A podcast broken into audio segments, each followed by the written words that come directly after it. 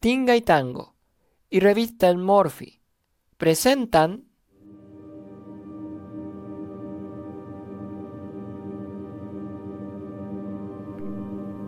El 70% del planeta Tierra está cubierto de agua.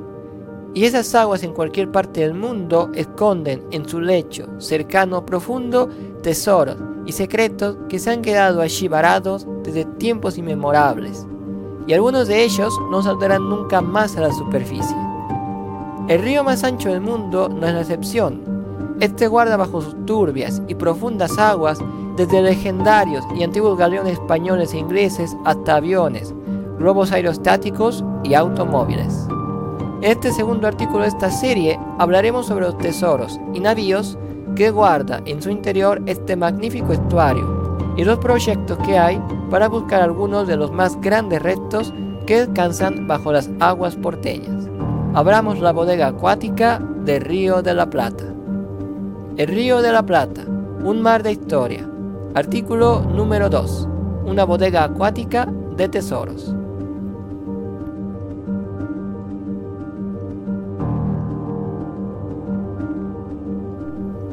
Los buscadores de tesoros y la Prefectura Naval de Buenos Aires dicen que si algún día Río de la Plata se vaciara completamente, el paisaje porteño se llenaría con los barcos naufragados hace siglos y demás cosas que a lo largo de los años han ido habitando perpetuamente el fondo del estuario argentino-uruguayo. Veamos a continuación algunos de los objetos que se encuentran bajo las aguas. Algunos de ellos ya han sido recuperados, pero otros permanecen allí. Aviones globos aerostáticos y autos. Han sido más de uno los aviones que debido a fallas en el sistema o el mal clima que tienen algunas partes del Río de la Plata, cayeron a las aguas y se perdieron en el fondo. Por ejemplo, el 10 de octubre de 1971, un Cessna que despegó del aeropuerto Jorge Newberry sucumbió en el estuario debido a una razón desconocida y se llevó consigo nueve miembros del Teatro Colón que viajaban en él. Actualmente sus restos se encuentran cerca de la costanera, y cada cierto tiempo llega a la prefectura naval un reporte de algún barco que se topa con los restos de ese avión. También un globo aerostático es cobijado por las aguas del Plata. En 1864, las crónicas periodísticas relataron que el primer globo aerostático que voló por el cielo argentino terminó en el agua por una falla en el mecanismo.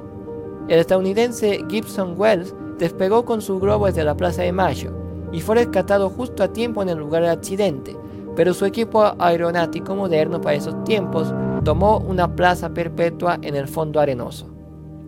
También algunos automóviles fueron hundidos a propósito por sus dueños para cobrar el seguro.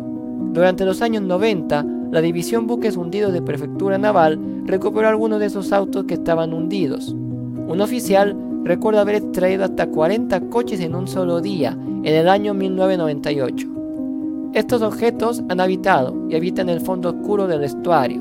Sin embargo, hay otros monstruos inertes que desde la época colonial esperan ser descubiertos de nuevo, algo que parece casi imposible. Veamos esto.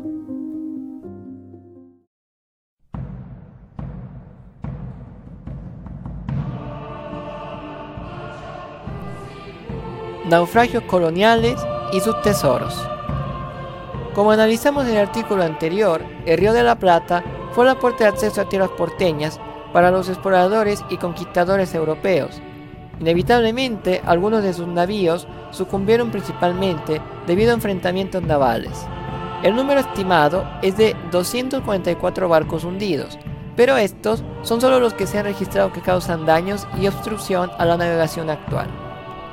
El arqueólogo Juan Pablo Guayardo ha estudiado la geografía marítima del estuario y ha llegado a la conclusión de que son más de 2.000 barcos hundidos en el periodo de 1516 y el siglo XX. En la primera época, comenta Guayardo, hubo cuatro naufragios vinculados con la piratería. En 1607, un barco de bandera negra comandada por franceses pasó por el puerto de Buenos Aires, donde naufragó. El naufragio más famoso en el que estuvieron involucrados piratas se produjo en 1582. Un buque que comandaba Edward Fendon naufragó cerca de la isla Martín García. Juan Drake, sobrino del famoso pirata Francis Drake, viajaba en ese barco e intentó huir en una canoa, lo atraparon en Buenos Aires y fue juzgado allí por las autoridades coloniales españolas. El explorador Rubén Collado es actualmente la autoridad por excelencia en la búsqueda de los barcos hundidos en el Río de la Plata. Menciona, en el Río de la Plata se encuentran cerca de 2.000 barcos hundidos, de los cuales hay aproximadamente 15 con tesoros. Los demás pueden tener, pero no se sabe. Este explorador es argentino de nacimiento, pero vive y trabaja en Uruguay, porque las costas orientales son las que hospedan a la mayor cantidad de naufragios y los que tenían tesoros más acaudalados. Nos menciona sobre la exploración. Son aguas turbias y no hay tipos de luz que puedan iluminar. Arriba de la cubierta de los naufragios suele haber de 2 a 4 metros de fango. Lo detectamos con sonares y colocamos cilindros para tratar de entrar a la zona, con dragas. Los buzos lo hacen a ciegas. En el caso de Colonia, la corriente es tan fuerte que a los buzos los lastramos con 18 kilos de plomo. En Montevideo usamos 8 kilos. Hay un relato de cómo se dio con los restos de un barco en costas porteñas. Los planos estaban listos, las directivas dadas y los operarios en el terreno para trabajar. La retroexcavadora comenzó con los trabajos como de costumbre para preparar el terreno para los cimientos de la torre Sen City en el dique 3 de Puerto Madero.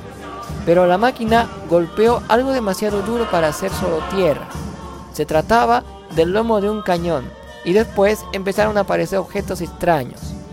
Así que el director de obra dio aviso a las autoridades del gobierno de la ciudad de Buenos Aires y se comenzó un trabajo consensuado para rescatar al navío del siglo XVII que estaba enterrado allí.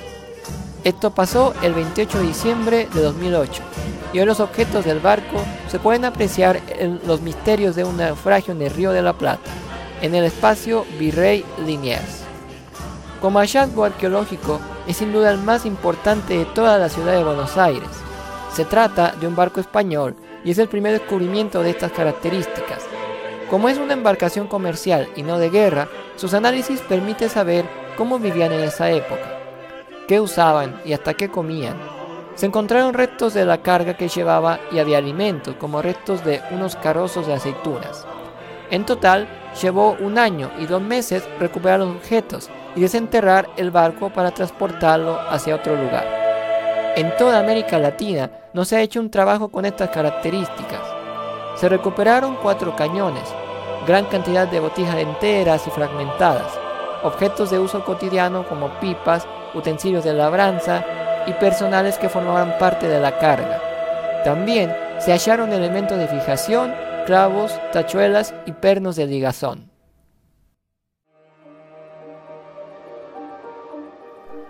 Un tesoro nazi rescatado de la oscuridad.